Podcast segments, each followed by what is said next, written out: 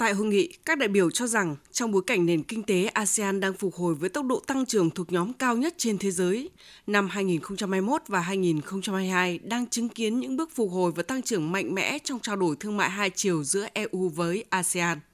EU hiện là đối tác thương mại lớn thứ ba của ASEAN với kim ngạch thương mại hai chiều đạt gần 269 tỷ đô la Mỹ trong năm 2021. Đồng thời, EU cũng đứng thứ hai về tổng vốn đầu tư trực tiếp vào ASEAN trong năm 2021, đạt khoảng 26,5 tỷ đô la Mỹ, tăng 42,9% so với năm 2020.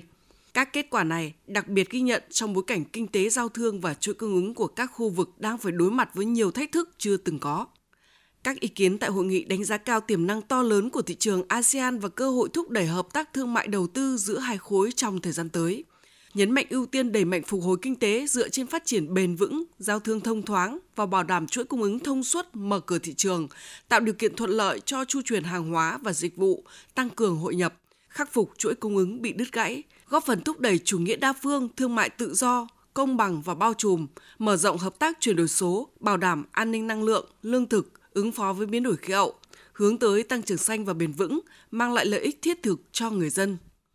Phát biểu tại hội nghị, Thủ tướng Chính phủ Phạm Minh Chính đã đưa ra 5 thông điệp quan trọng trong đó nhấn mạnh cần tăng cường đoàn kết quốc tế, đề cao chủ nghĩa đa phương, hợp tác chặt chẽ hiệu quả hơn giữa các nước. ASEAN và các đối tác chiếm gần một nửa dân số và 2 phần 3 GDP toàn cầu. Chúng ta cần đoàn kết, cùng suy nghĩ, hành động, cùng hướng tới tương lai. Các doanh nghiệp cần tăng cường kết nối, các nước cần phải hài hòa hóa các quy định trên nguyên tắc lợi ích hài hòa, rủi ro chia sẻ giữa nhà nước, doanh nghiệp và người dân. Phân tích về biến đổi khí hậu, Thủ tướng cho rằng biến đổi khí hậu là vấn đề toàn cầu nên phải có cách tiếp cận toàn cầu, tăng cường đoàn kết quốc tế, đề cao chủ nghĩa đa phương. Đồng thời, biến đổi khí hậu tác động tới mọi người dân nên phải có cách tiếp cận toàn dân, lấy người dân, doanh nghiệp là trung tâm, là chủ thể. Mọi chính sách phải hướng tới người dân doanh nghiệp và người dân doanh nghiệp phải tích cực tham gia các chính sách này. Đặc biệt trả lời câu hỏi doanh nghiệp phải làm gì và nhà nước phải làm gì – Thủ tướng cho rằng doanh nghiệp phải có nguồn tài chính xanh, công nghệ xanh, quản lý xanh, nhân lực xanh. Nhà nước phải thiết lập thể chế phù hợp hướng tới phát triển kinh tế xanh bền vững.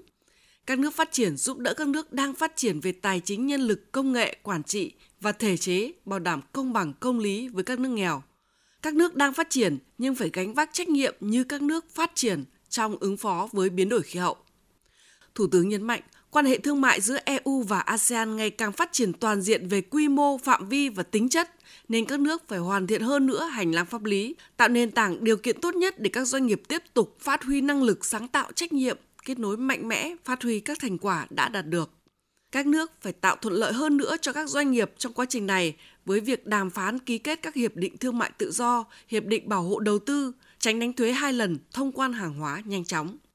Thủ tướng cho rằng các doanh nghiệp phải tập trung vào một số lĩnh vực kinh tế số, kinh tế xanh, kinh tế tuần hoàn, ứng phó với biến đổi khí hậu, an ninh lương thực, an ninh năng lượng, an ninh mạng và một xu thế quan trọng hiện nay là phát triển điện gió, điện mặt trời, những nguồn năng lượng không bị mất đi dù chiến tranh có xảy ra hay cạnh tranh chiến lược gay gắt. Đồng thời, các doanh nghiệp phải tham gia bảo đảm an sinh xã hội, quan tâm người yếu thế, không để ai bị bỏ lại phía sau, đề cao văn hóa, đạo đức kinh doanh. Thủ tướng khẳng định Việt Nam thực hiện nhất quán đường lối đối ngoại độc lập tự chủ, đa phương hóa, đa dạng hóa quan hệ đối ngoại vì hòa bình hữu nghị hợp tác và phát triển. Chúng tôi là một nước trải qua quá nhiều chiến tranh, nên chúng tôi hiểu cái giá của hòa bình và chúng tôi hiểu là mỗi cuộc chiến tranh này người mất mát nhất là người dân. Vì vậy cho nên tôi kêu gọi mọi cái tranh chấp trên thế giới này phải được giải quyết bằng hòa bình, phải giải quyết bằng luật lệ quốc tế dựa trên hiến trương Liên Hợp Quốc, dựa trên một cái thế giới có luật lệ mà không dùng áp lực, không dùng vũ lực hoặc đe dọa vũ lực để mà giải quyết các cái vấn đề tranh chấp, nhất là chủ quyền và lãnh thổ. Song song với đó là chúng tôi xây dựng một cái nền kinh tế độc lập tự chủ, nhưng mà chủ động tích cực hội nhập quốc tế sâu rộng và thực chất hiệu quả và chúng tôi luôn cởi mở đón chào các nhà doanh nghiệp, các nhà kinh doanh đến đầu tư lâu dài và thành công ở Việt Nam. Chúng tôi cam kết là sẽ có ổn định chính trị, đảm bảo cái trật tự an toàn xã hội, đảm bảo một cái chính sách lâu dài để các bạn đến kinh doanh làm ăn có lãi và phát triển theo đúng cái mong muốn của mình. Trước đó cũng trong sáng nay, Thủ tướng Chính phủ Phạm Minh Chính đã cùng các nhà lãnh đạo tham dự phiên ăn trưa và làm việc do Hội đồng Kinh doanh EU ASEAN tổ chức.